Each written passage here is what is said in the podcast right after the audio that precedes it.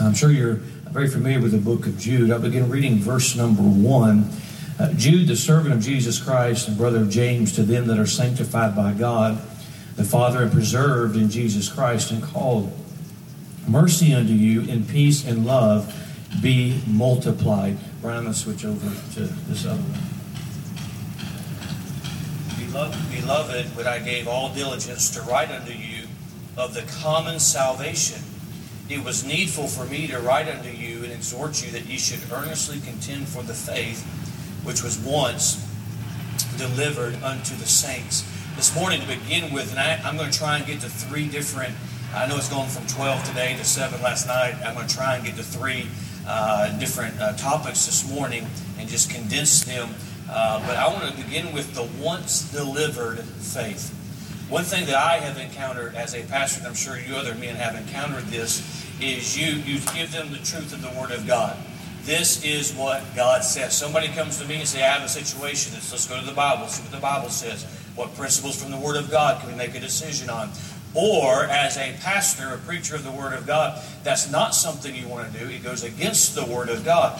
A lot of times we face this with young people, young adults, young couples, because they're being bombarded. We have to understand that these emerging churches, these contemporary movements, they are targeting certain groups of people.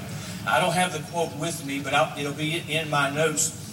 There was a quote recently by one of these emerging church guys that says, they're not going after me.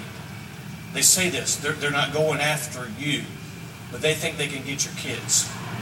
They can get your grandkids. The old-time fundamentalists, they're not even trying to convince you.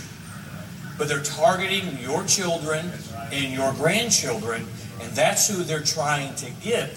And there is this conversation, and you talk to them, and it's like, well, we know that's what you believe. Like, and I taught this earlier in the week, is the old-time religion outdated? Those are outdated methods. Those are outdated. We're just in a new era here, a new day with technology. And as I showed you, methods are attached to doctrine. They'll never come to you and say, let's talk doctrine, because they don't believe anything. All they use, what do you believe? Well, we're against this, we're against this, we're against the traditional church, we're against this. Okay, what are you for? Well, that's a very short conversation because they're not for anything. So they can't talk doctrine with you. So they will talk methods. We just have different methods, but you cannot take methods without taking the doctrine attached to the methods. And we looked at that. And so they'll look and say, well that's what you believe. But I can go down here and we can worship and we praise God and we do this. And they have this mentality like there's an alternate truth. This is the modern day faith. My Bible tells me, and you know this to be true, it's what we have to remember, in verse number 3, the faith which was once delivered unto the saints. The faith was delivered one time. God's not delivered it again. Delivered one time. And the preaching this week has been so good. It's so on point with the Scripture. God means what He says. The Bible is our guidebook. It's our strength. It's what we hold to. What is that? That is the faith which was once delivered. Forever, O Lord, thy word is settled in heaven. You say, well, we know this to be true, but I want to remind us very quickly this morning that faith. Why is it that we're teaching this week on this subject? Why is it that it's big? Don't get me wrong. It is big, and it is hurtful, and it is a reality that we don't like to lose a young couple to one of these churches. To lose one of our children or a young person that grows up in our churches, it's a tragic thing. You as their pastor, you've prayed for them. You may remember when they were born, and you've watched them grow, and now they go, that's a hurtful thing. But it's even bigger than that. Because their children are not. That's why I will fight this emerging church contemporary crowd. That's why I'm not interested in any of the books that anybody wants to pawn off to me. I'm not going to a conference where I look at it. It's like, well, I can't tell what they. The reason is found in verse number. Well, you're just being. You're just being ornery. Well, I can be that, but let me show you why I feel this way. Verse number 3, Beloved, when I gave all diligence to write unto you of the common salvation. Aren't you glad of the common salvation? The Bible is not talking about common like it's ordinary, but common that everybody can have it. I got saved the same way you got saved. How many of you are saved this morning? Right? Well, we got saved the same way. Always got saved. And by faith in the finished work of Calvary. I'm glad today that anybody can find Christ. There are some that is heresy to say some are predestined to hell. That's not Bible. It's common. Anybody can have it. A rich man can get saved today. A poor man can get saved today. Any race, any nationality, they can all be saved. It's a common salvation. What is our faith built around? It's built around that common salvation. And I hear this sometimes, well, that separation, what you're talking about, that's a minor doctrine. And I say to myself, and I mentioned this earlier, it's so nice to meet you. I didn't realize who God had put in charge of deciding which doctrines in the Bible were minor and which doctrines in the Bible were major. I just happen to believe that if God put it in the Bible, it is very important to God. It's part of the faith. My heritage is part of my faith. My salvation is part of it is the faith. And so it is built around a common salvation. What a lot are doing, especially some my age and younger than me, they are making some mistakes, but they think if I just change my music, it won't affect anything. It will, because our faith is built around a common salvation. It will affect salvation. And when we compromise and we go a different way, it breaks my heart, as it does you men who pastor, as I mentioned, you see somebody go, because I can get in the flesh very, very easily, but I hurt for them. I hurt for them, but let me tell you who I hurt for. I hurt for those little children who aren't saved yet, because they're not getting a gospel presentation. When they're being told just to live your best life now, when they're being asked, do you want to have a relationship with Christ? Well, yeah, I want to have a relationship with Christ. Well, praise the Lord. Johnny decided to start his journey and have a relationship with Christ. We're going to baptize him next week, and he's going to get a T-shirt that says, I have decided. And what a wonderful time. And Johnny has not realized that he is a sinner on his way to hell, needs Jesus. It's a common salvation. Why do we contend for the faith? Because it's tied to a common salvation. This is a once-delivered faith. Now, I'm going to give you just 4 quick things tied to this on that once-delivered faith. And this will help us as we deal with this emerging church false doctrine. See, we know that when we respect and follow men of generations past who held on to the faith, but we realize that these men are not the author. We think of our once-delivered faith, the author is Jesus Christ. See, I taught on this yesterday. We taught on those. There's the Spirit of Christ and there's the Spirit of Antichrist. There is no middle ground. It's either of the Holy Spirit or it's of the Spirit of Antichrist, seducing spirits. We taught on a little bit on the Lord Jesus Christ, this idea, I'm a Christ follower. In that connotation, I am not a Christ follower. I am a convert. I have been regenerated. I have been born again. I am a convert. I'm not just trying to model Jesus Christ.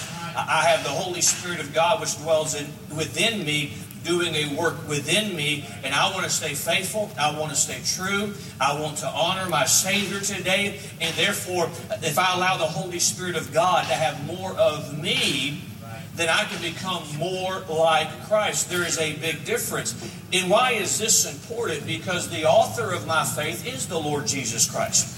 The author of my faith is Jesus. And if you're going to mess with the faith, you are messing with Jesus. That's why we have to stand strong on this, and that's why we have to not budge an inch on this, because Jesus authored my faith. How arrogant of a man to tinker with the faith. You take every false religion, they have another Jesus. The Mormons have another Jesus. Islam has another Jesus. Catholicism has another Jesus. But the emerging contemporary crowd has another Jesus. The Lord Jesus Christ is not the author of their faith. But remember, the once delivered faith, who the author is. And Hebrews 12:2 reminds us of that. The next thing I want to mention about the once delivered faith is the authority of it. It is the Word of God. It is the authority. And is it no surprise that in these emerging churches where there are no absolutes, there is no authority of Scripture? Right. I just don't like the authority of Scripture. This Bible, as you know, it is not a survey. God did not send down a survey from heaven and say, y'all fill this out and tell me what you think. No, it is the authority of Scripture. I, as a pastor of God's church, do not have a right. I do not have the authority to choose the music for the church. It should be chosen by Him because it's Christ honoring. I do not have the authority to say, well, we're going to make the lost world feel comfortable in our services, so hopefully it will rub off on them. I don't have the authority to do that. When I stand behind the pulpit, as you men do, I am not standing in my authority, but I am under the authority of the founder of the faith. I am just going to be his mouthpiece, and the authority I do have is from the Word of God, because it is the authority. Now here's the third one. It's a word that they love. Authenticity. I just want to go where there's some authentic worship. And we want it to be authentic. See? The reason why y'all dress up for church and the reason why you're still stuck in the game, you're not authentic at all. I want to go where I can be real. I want to go where the pastor, he is just, I feel like he's one of us. Go change your tune when your loved one's on their deathbed, by the way. But I just want to feel like he's one of us. I want it to be authentic.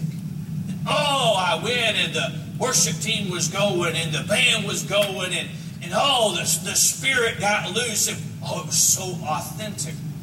Well, friend, you can't get more authentic than Psalms 119:89 forever. Yeah. Oh, Lord, thy word is settled in heaven. Amen. Malachi 3:6, I am the Lord, I change not. See, this idea today that I've been part of the old-time religion. I've been part of the established church, as they put it. I have been part of this fundamental movement. I'm searching for authenticity. The search for authenticity is a rejection of the faith and of God. I know we do have some lay people here this morning. It is as well as men of God this morning. For us to go a different way and to say, well, I'm just searching for something more real. I'm so tired of politics and this. I'm just searching for something real. I'm so tired of camps. I'm just searching for something real. And you're rejecting it. And in doing so, you'll go find, hey, just be whatever you want to be. Do whatever you want to do. You're rejecting. Your search for authenticity is rejecting the faith in God. There's nothing more authentic than Jesus Christ.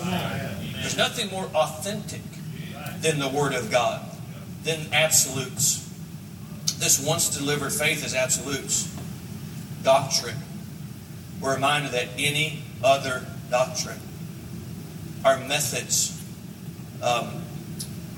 we do not pass out a survey in the Jacksonville area and say, what would you like in a church, or how would you like us to approach you? Where do we get our methods? They come from the Word of God. I didn't get my methods from a book or a bookstore. They come from the Word of God.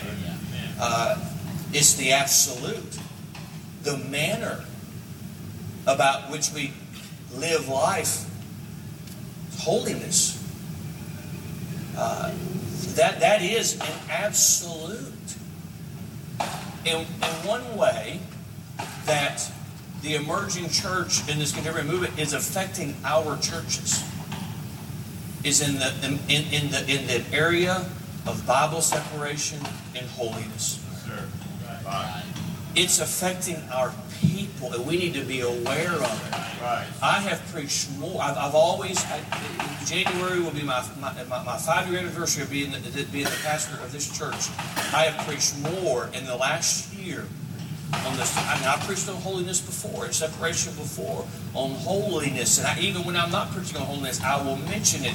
The reason being because our church people are going to work with people who go to these kind of churches. Right. And they are hearing them talk about, oh, we went and did this, and my pastor, he enjoys a glass of wine, and we were participating in this, and I went over here, and I didn't have to change. But, oh, so you're saying that you have to work your way to heaven because you can't do this and this and this and this? And it does, in our people, it does affect them. Okay, if I'm saved, but they're saying that they have to, they don't have to do this, and it's affecting the mindset of our holiness. Our purpose is to live a holy life, and I want my people to know that, and it is affecting us in our manner. It's creeping in the way we do church. Well, I still have the King James Bible. We just do this a little bit different now.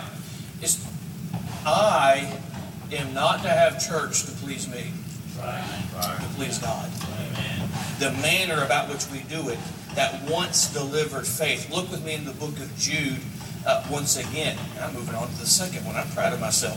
Book of Jude, this thought is continued, verse 3, which was once delivered unto the saints, the once delivered faith. I remind myself, this helps me. It may not help you as much as it helps me, but it helps me.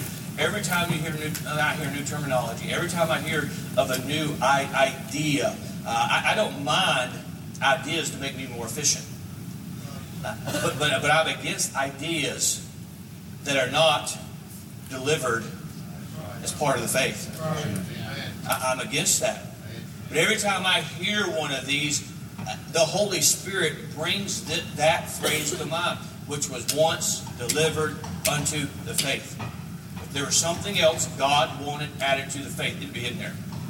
Once delivered.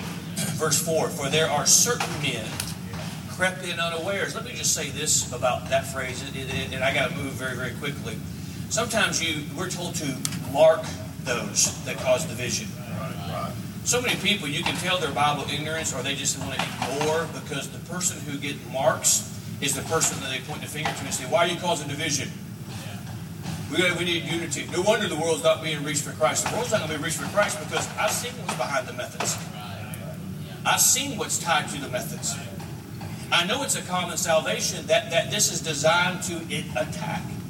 And somebody say, well, you got to be very, very careful of them. Well, they said crept in unawares. If they came in with a big sign that said, hey, guess what? Why won't they tell you they've been teaching Rick Warren material for 15 years? That's all I'll say about that. Who were before of old, because if they did, you'd mark them. Who were before of old ordained to this condemnation? Ungodly men. Did it not make your skin crawl, those of you that were here when I read those quotes, and what they say about Jesus? They're ungodly men, turning the grace of our God into lasciviousness and denying the only Lord God and our Lord Jesus Christ. I will therefore put you in remembrance, though you once knew this, how that the Lord, having saved the people out of the land of Egypt, afterward destroyed them that believed not. The angels which kept not their first estate, but left their own habitation, he hath reserved in everlasting chains under darkness unto the judgment of the great day. Even as Sodom and Gomorrah and the cities about them in like manner, giving themselves over to fornication and going after strange flesh, are set forth an example, suffering the vengeance of eternal fire. Likewise, okay? Jude gives us three examples. Verse number 5, verse number 6, verse number 7, of chastisement, of punishment, of God dealing that word in verse number 8. Likewise, also these filthy dreamers defile the flesh, despise dominion, and speak evil of dignitaries. I want to mention that this passage of Scripture here, the fate of the filthy dreamers. Notice some things in here, and they are filthy dreamers. This is what I've read to you this week. These books that espouse all of this. It has been dreamed up in the pits of hell. It is not of the faith once delivered. It is another faith. It is another Jesus. There's some interesting things that I think would be a help to you and I as we consider this. He says, I will put you in remembrance. He uses the example of the children of Israel being saved out of Egypt. The Lord, having saved the people out of the land of Egypt, afterward destroyed them that believed not. Being delivered, First Corinthians chapter 10 and verse 5 through 12 bears this out. But with many of them God was not well pleased, for they were overthrown in the wilderness. Now these things were our examples, to the intent we should not lust after evil things as they also lusted. Neither be idolaters, verse 8, neither let us commit, 1 Corinthians 10, neither let us commit fornication, neither let us tempt Christ, neither murmur, neither. These are the examples. What is mentioned here, being delivered did not excuse their disobedience. Right. Oh, well, they're delivered people, but that gives them a license to disobey. Oh, no, no, no. Right. God still destroyed them that believe not. Being a professed follower of God does not prevent man's destruction today. He gives that example in what the emerging church is doing. And this helps me in my preaching. This helps me in preparing my Sunday school lessons. This helps me in counseling with young parents, in thinking of what they are being bombarded with. Just because you've been delivered out of Egypt does not mean God is not going to chastise those who have left. Either they've been, sometimes we look at, well, I've been delivered. And yeah, you've been delivered. But God gives us an example in Jude that doesn't mean he destroyed those that believed not. Notice verse number 6. I find this one very interesting. And the angels which kept not their first estate, but left their own habitation, he hath reserved an everlasting chains under darkness under judgment of the great day. The angels, their first estate, what were they created for? They were created to honor and glorify God. They left their own habitation. You know, I don't have to remind you this morning that there were those thrown out of heaven. They left their own habitation. They left their purpose. They left what they were created to do. Notice this. They voluntarily left fellowship in their habitation after becoming dissatisfied with their created purpose. God created them to honor and glorify Him. And they said, we don't want to do that. So they left what they were created to do. How many children of God, for whatever reason, they can use all their excuses. They can throw it all out. It's a problem with us if we get dissatisfied with what God has created us to do. Well, I like worshiping in a different way, friend. We don't worship for us. Right. It's for God. Yes, right. Well, I'm still saved, and I'm still doing all of this, and I can still. It's just a difference of opinion. No, friend, you were created to bring honor to God. And I taught this the other day. I believe if you are born into an independent, fundamental Baptist home, and you have parents that take you to church, and they put you in situations that they may not have been in, when you grow up and you go off and you find your wife, you owe them independent, fundamental Baptist grandchildren. We're to continue. Well, I want to find my. I want to do my own. And there's a lot of rebellious preachers' kids today who are in the ministry. Who I still have my daddy's Bible. I just believe. No, you were created to honor God, not please your buddies. We have another example in verse number 7. Even as Sodom and Gomorrah, in the cities about them, I'm sorry, it's Friday. I'm on fumes, so there's no telling what I might say today, so just letting you know. Even as Sodom and Gomorrah and the cities about them in like manner, giving themselves over to fornication and going after strange flesh, are set forth an example of suffering the vengeance of eternal fire. We're given another example of how God deals with it. They give themselves, that Sodom and Gomorrah, we know, they gave themselves over to fornication. Those words going after means they were addicted or controlled by their flesh. Right. You think of Sodom and Gomorrah, it don't take you long to start visualizing what Scripture has described those wicked cities as. How vile, how wicked. Don't miss this. Have you ever heard a quote-unquote Christian saying, "This is just the way God made me"? It's just the way God made me. The more and more I deal with this, they don't even try and debate me. I mean, I'm ready. It's like, well, here's what the Bible says about music. Here's what the Bible says about separation. You still don't. Oh, I know that's what the Bible says, but I like it. Yeah, right. I can go to church, and I like it. I like the worship experience. I like the music. See, you're missing it. And see, I had to make a mental. I had to make a point in my mind of the change in the mentality of from when I was growing up. People would say, well, this is what I think this verse says. No, this is what we believe this verse says. And we would get the Bibles out. But no, now it's not. I don't even care what the Bible says. This is the way God made me. Or this is what I like. They are just like Sodom and Gomorrah. They are addicted and controlled by their flesh. Somebody who gets saved, they still have problems with their flesh. We still have problems with our flesh. And then, for you, have you ever thought, rhetorical question. These emerging churches, I shared some of the flyers that I've gotten in the mail. To entice new people, they always appeal to the flesh. You don't have to change a thing. Come as you are. These are my church clothes. This is a judge-free zone.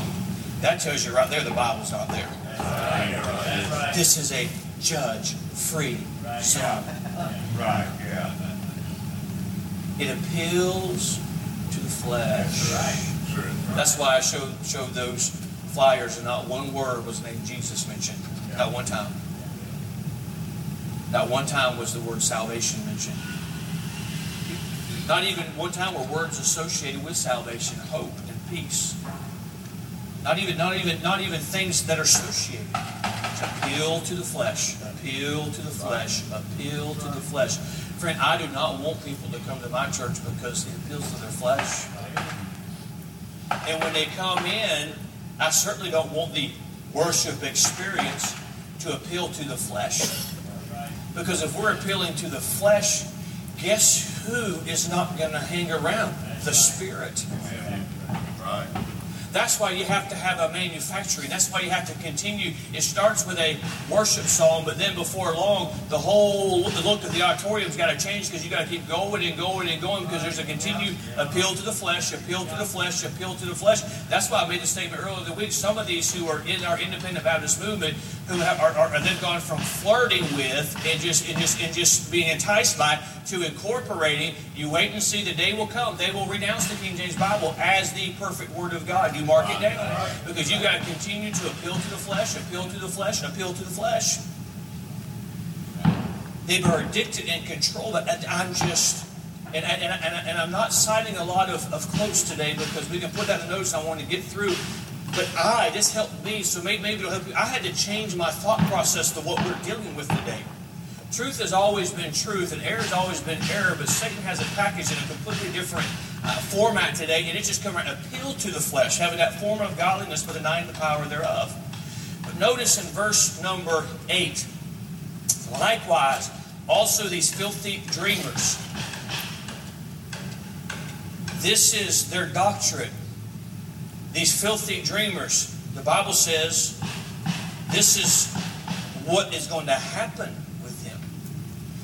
And this is why we've got to stand firm, because there are consequences. This is where it takes us. This could help you in warning your people. What does the Bible say? The fate of these filthy dreamers is God going to swallow up the earth and just take them away? Well, I can't say I haven't prayed that a couple times, but God has already said what's going to happen to them. First of all, they're going to defile the flesh. They're going to pollute themselves by giving into their flesh and carnal appetites. Can you imagine what it must be like?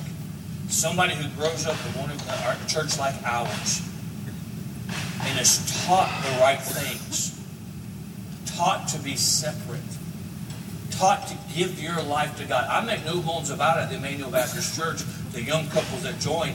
I'm praying for God to use your child in the ministry. I'm praying for God. I tell my people, if you don't want your pastor praying that God calls them to the mission field, or praying God calls them to preach, or God calls them to serve the Lord here in this church one day, you're at the wrong church. But that's what, can you imagine somebody who's been prepared for that? To get away from God and to walk into one of these emerging churches where the whole thing is built around the flesh. What that must do, one, to grieve their spirit, but then just to give them access to all the... That's why... So I would rather... And you can criticize me for this. You twist this. I would rather them fall out of church completely than go to one of these emerging churches. Yes. Because they're given the flesh. Give yourself to the flesh. Matter of fact, we're going to all get here together and we're just going to put our flesh on the throne. What is going to happen? They're going to continue to pollute themselves. And if I can, quote unquote, worship God in the flesh, I can live in the flesh. It's hard enough not to live in the flesh. And if we can get together on Sunday and we can be encouraged by the Word of God and we can be encouraged by the things of God, that can give me strength to live in the Spirit throughout the week. But if I'm told there are no absolutes, how is it going to be in me, Brother Scott, in those difficult times? As it was preached earlier this week, stir us up. How is it going to stir us when our whole worship experience is the flesh, and they will continue to defile the flesh? Brother Elder was telling me this morning that he talked to a couple in his town who they're not married, living together, and are teaching a class in one of these emerging churches. They're defiling their flesh. We know where that is going to end. We know where that is. The Scripture tells us where that is. But also says they despise, this next two that may help you, they despise dominion.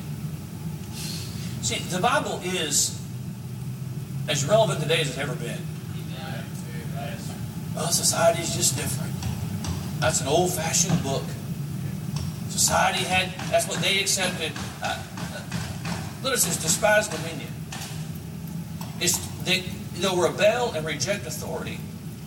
Isn't that what the whole emerging church movement is built on? We've emerged above the traditional church. There are no absolutes. And we deconstruct the church. We deconstruct authority. We deconstruct absolutes. And therefore, we are on a journey. We are searching for the truth. We want to have a discussion about the truth. What are they going to do? They're going to rebel and reject authority. They're going to refuse to submit.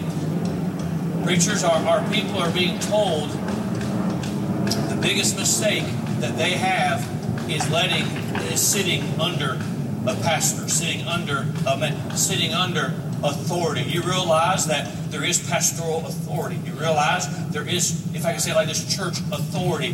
There is some authority that you and I are to place ourselves under. But what they'll do is they'll despise dominion. They'll rebel against those godly parents. They'll rebel against their Sunday school teachers. They'll rebel. I do not have problems with lost people. When I interact in my community and they find out that I'm a pastor, and usually they ask me the question, what do you do? When they find out I'm a pastor, I get treated with respect. They start putting their cigarette out. They hold their beer behind their... But you take one of these. Who know the truth, have been taught the truth. You talk to one of these, I know I should go to church. I know, Pastor. I know, I should do that. I know, I'm sorry. I know. I know, I shouldn't be smoking a cigarette. I know, I shouldn't be drinking. I know. And I didn't say a word to them. I'm just like, how you doing today? Oh, Pastor, I know, I'm so sorry. And they'll say, well, I'm so sorry, I shouldn't have said that. Yeah, right. Okay. Those aren't the people who are on a campaign against independent fundamental Baptists. Right. They are reaping the results of the filthy dreamers. They despise dominion. I mentioned this to a couple of preachers yesterday. We were just talking. I can't even remember who it was or when it was. What day is this today? But you take these big emerging contemporary churches, they are a hotbed for socialism and communism. Right. They're the same people that you see on the streets because we despise dominion. We despise authority and we reject it. They refuse to submit. We must submit ourselves to the Holy Spirit of God. We must submit ourselves to the authority that God has put in our life. We must submit ourselves to the Bible. Notice what else it says. They speak evil of dignitaries. There's no respect for their parents.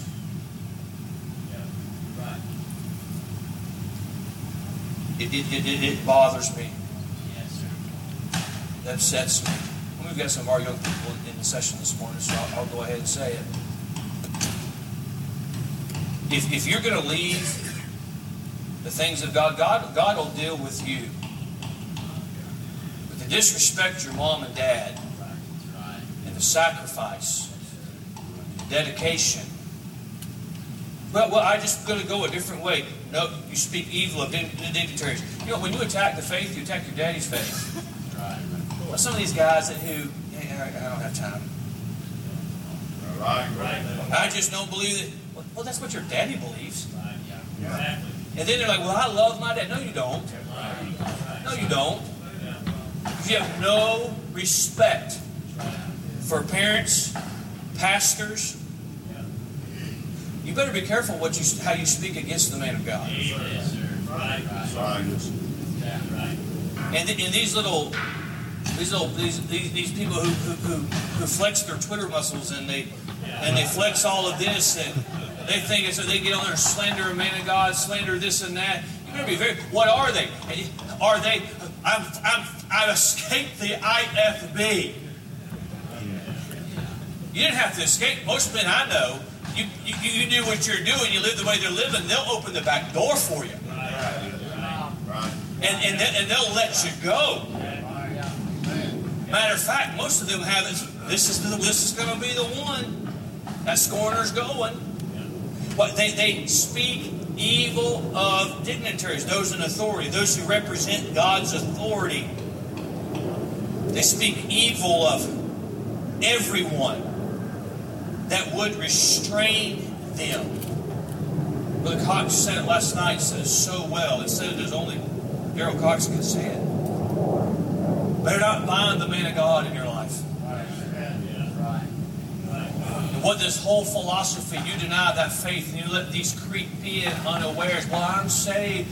In another lecture, I'll not get to. Jude refers to Balaam. Balaam went to God, and God said no. Then they offered him more money and more notoriety, and he went to God, and God said no. And God said, okay. And you know the story. The whole point is, just because God gives permission doesn't mean He puts a stamp of approval on it. Right. And God will let a young couple walk out the doors of a Bible-preaching church. But make no mistake, He's not putting His stamp of approval on that. Right.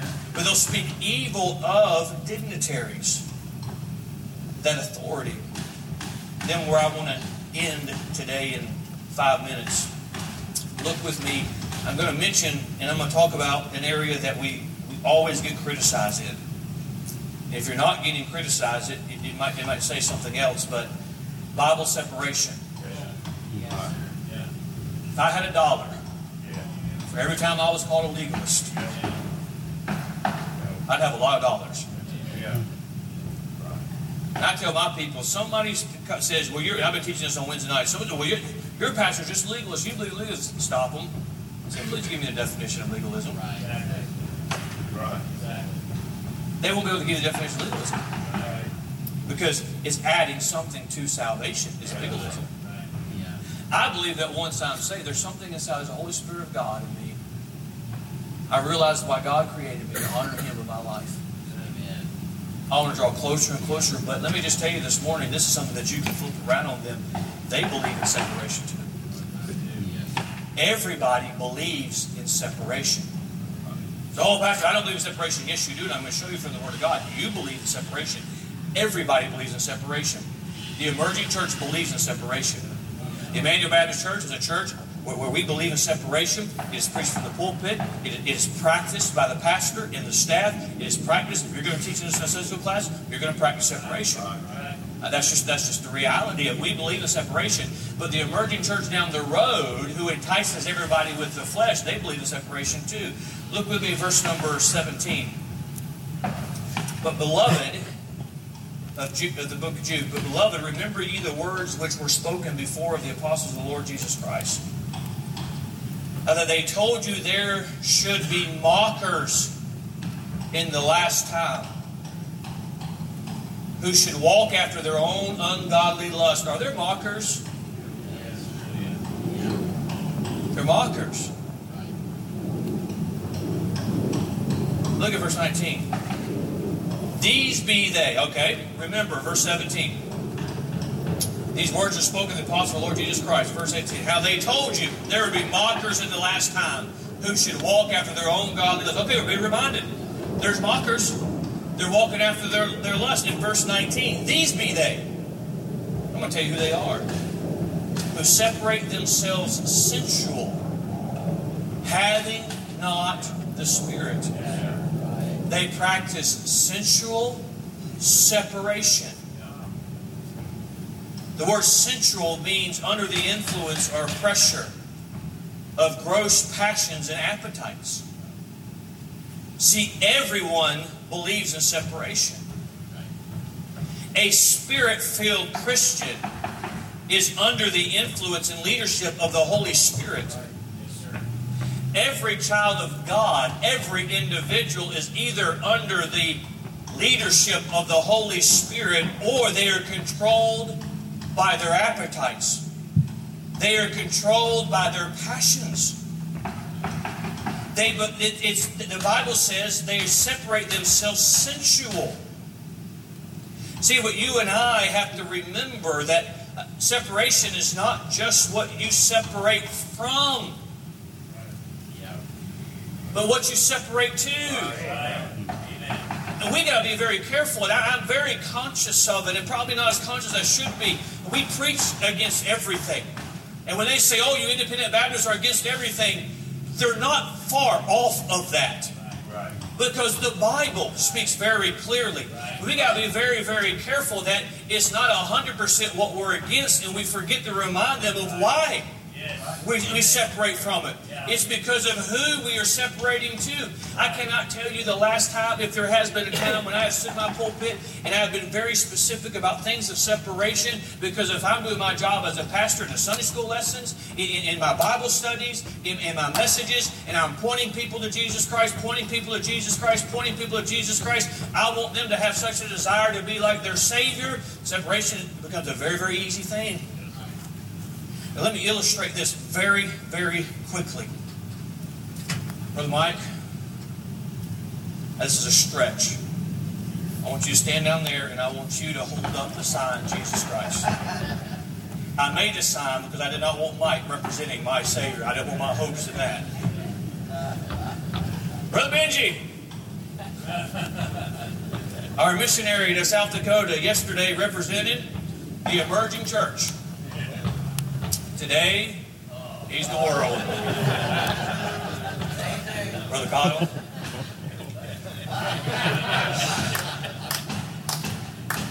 Everybody, don't miss this.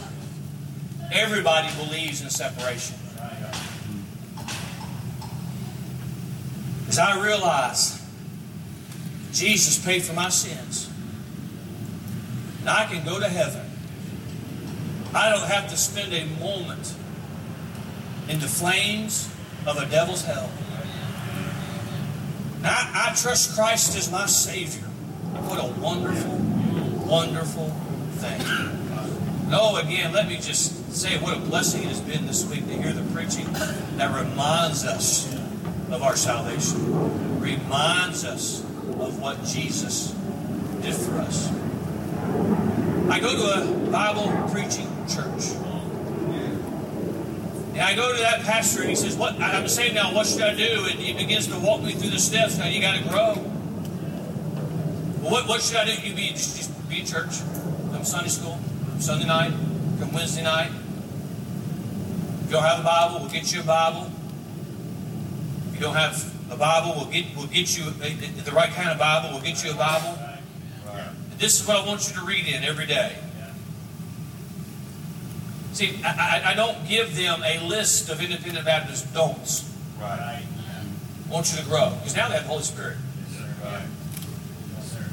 The Holy Spirit's saying, I can't go back to that place that I've been going. Yeah. Right. Yeah. Right.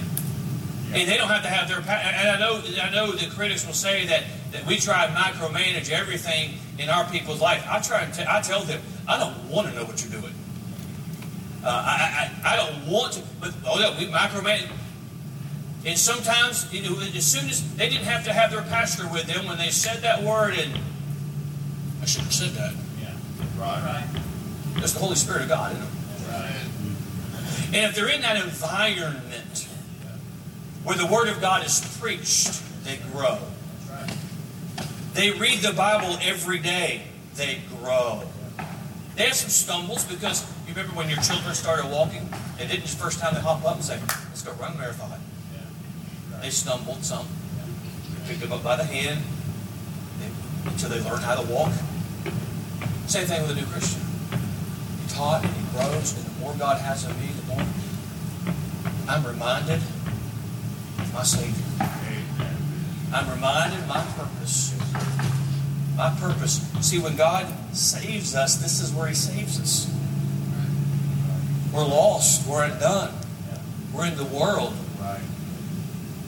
We live. Sometimes I want to remind people, the reason why that lost man lived like a lost man is because he was a lost man. Yeah, that's right. Yeah. And so he now he's saved, but now there's something inside of him.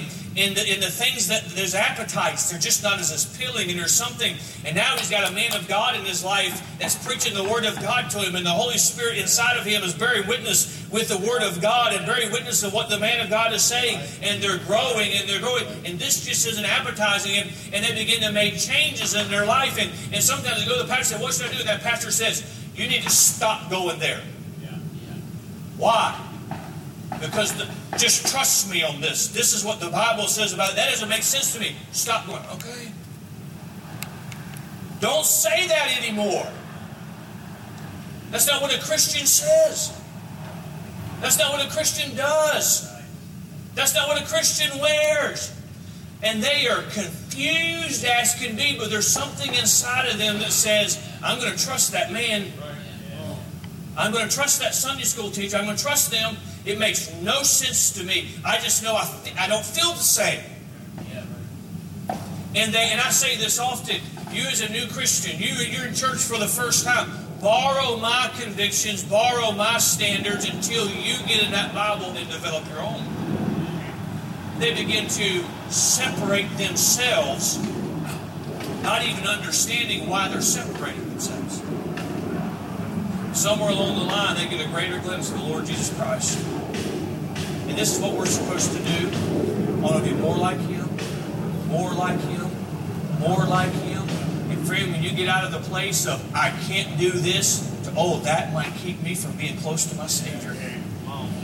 That might keep me from fellowship with the Lord Jesus Christ.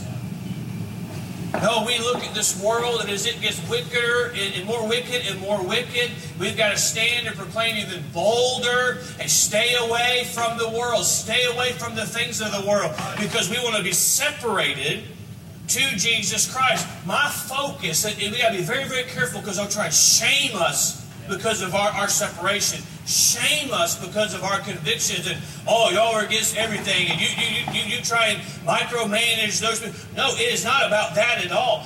I want to be in fellowship with Him. I want to be more like my Savior. And I can't be the world and be Jesus. But the emerging church, in those in the book of Jude, it says they have separated themselves sensually.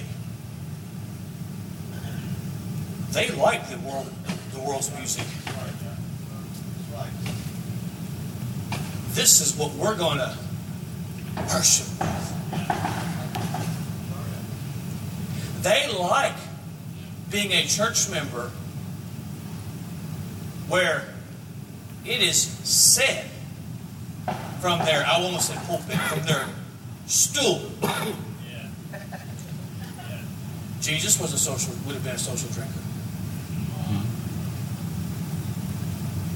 Oh, you're living with your boyfriend, you're living with your girlfriend, or in some cases, you're right. You as a boy are living with your boyfriend, a girl living with your girlfriend. It's okay. That ship has sailed. You're separating sensually. And it's a sad thing when churches who, they've had their music honoring God, glorifying God, the way they have lived glorifying God, all of a sudden they're introduced to something from this emerging church contemporary crowd. And sometimes it's packaged a little bit differently, but it comes from the same source. And what it does, it says, well, there's nothing really wrong. If it appeals to the flesh, friend, it cannot be of Christ and of the world. It cannot be of the Spirit of Christ and the spirit of Antichrist. Everybody believes in separation. You cannot separate two without separating from. It's a very simple illustration. If I want to have the kind of relationship that I can't have with my Savior and fellowship and closeness, what is it? Some of you were maybe a drunkard. You're nothing now like you were then. I tell new converts, they come to their church, they don't look around at everybody, because they dress up well. They clean up well. They were just like you when they got saved. Yeah. What has happened to their Christian life? See, I want to become more like my Savior. More like my Savior. More like my Savior. And in spite of what our critics say about us, we're pushing people to be more like our Savior. More like our Savior. More like our Savior. And the more we become separated to Him, the more we become separated from the world. What the emerging church has done is said, oh, you like it? Keep it. Right. Yeah. You don't have to change a thing. When you separate sensually, you're from. Pastor, this is what I like. Not an argument, not really an argument. It ended cordially, but a 2-hour discussion years ago with a young man because he wanted to drink alcohol and thought it was okay, and he was going to go to a church where they said it was okay. Now, did you tell me that the Spirit of God moved him from a Bible preaching church to a church? What was it? My flesh wants this. So I'm going to go to where I'm told I can have. But he's separated from now. Preacher, our people are going to be separated from one thing or the other. And those that take churches after men of God who stood for years, and they've separated that church from the world, separated from the church, and you start introducing things that appeal to the flesh, and appeal to the senses, and appeal to the carnal appetites. You are not taking that. That is not a glorious, unspotted. We're to be unspotted from this world. You're taking them to, well, we want to draw more people. You're taking people away. To be separated to. You've got to be separated from. Everybody believes in separation. Thank you, gentlemen. Let me just mention this. We're out of time, and we'll be done. You go ahead and have a seat. You want to keep the world with you? Okay. It says, these be they, they're mockers. They walk after their own godly lust. See, when we live under the influence of passions and appetites, we separate ourselves from sound doctrine. We separate ourselves from the true church. We separate ourselves from holiness. There's no fruit that remains. That's why they target independent. And you've got to understand this, man. They are targeting. It is in their books. Before we were this unnamed group that tried to isolate themselves. But now they are calling us independent by our name, independent. Fundamental Baptists, these traditionalists, they target us because they have no fruit that remains. Notice what the Scripture says, and I'm done. It says, separate themselves sensual. What are those next 3 words? 4 words. Having not the Spirit. 2 Timothy 3:5, they have a form of godliness but deny the power thereof. They have not the Spirit. Either through salvation. These men that I've read out of their books, and I've studied from their books, they are lost. I don't understand why independent Baptists are put on social media and quote me like that's a... If he believes what he has put on the pages of Scripture about salvation, he is not saved. They have not the Spirit. Either in salvation, you saying everybody who goes to all these places is lost. No, that's not for me to say. But I can say this, they don't have the Spirit leadership. Yeah. Because you know this, the Holy Spirit of God is pointing people to Christ,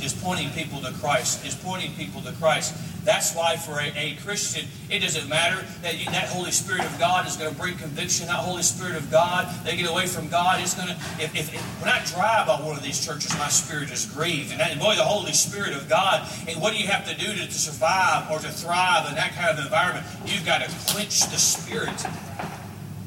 They don't have them in leadership. The Holy Spirit does not lead a man to take his church from the right Bible position to a contemporary position. It is not the Holy Spirit of God. Have not the Spirit. It's your appetites that say, I want that kind of music. It's your appetites that say, I want that kind of separation. It's your appetites that say, I want that kind of environment. Oh, I'm not going to make a big issue out of that. Well, within the Bible frame, we're supposed to make an issue out of it. They don't have the leadership of the Holy Spirit, they don't have the power. You men know that the Holy Spirit can do what you and I cannot. And our responsibility is to point people to Jesus, point people to Jesus, point people to Jesus. I'll preach the gospel on Sunday morning, and I'll make it very, very clear. The church can't save you. The preacher can't save you. Nobody can save you. Only the Lord Jesus Christ can save you. But after people are saved, I'm going to continue to point them to Jesus. Be like Him. Be like Him. Be like Him. Be like Him. See, we let them make the issue about the things of the world, and we should stand against the things of the world. But the issue is about pulling people away from Jesus.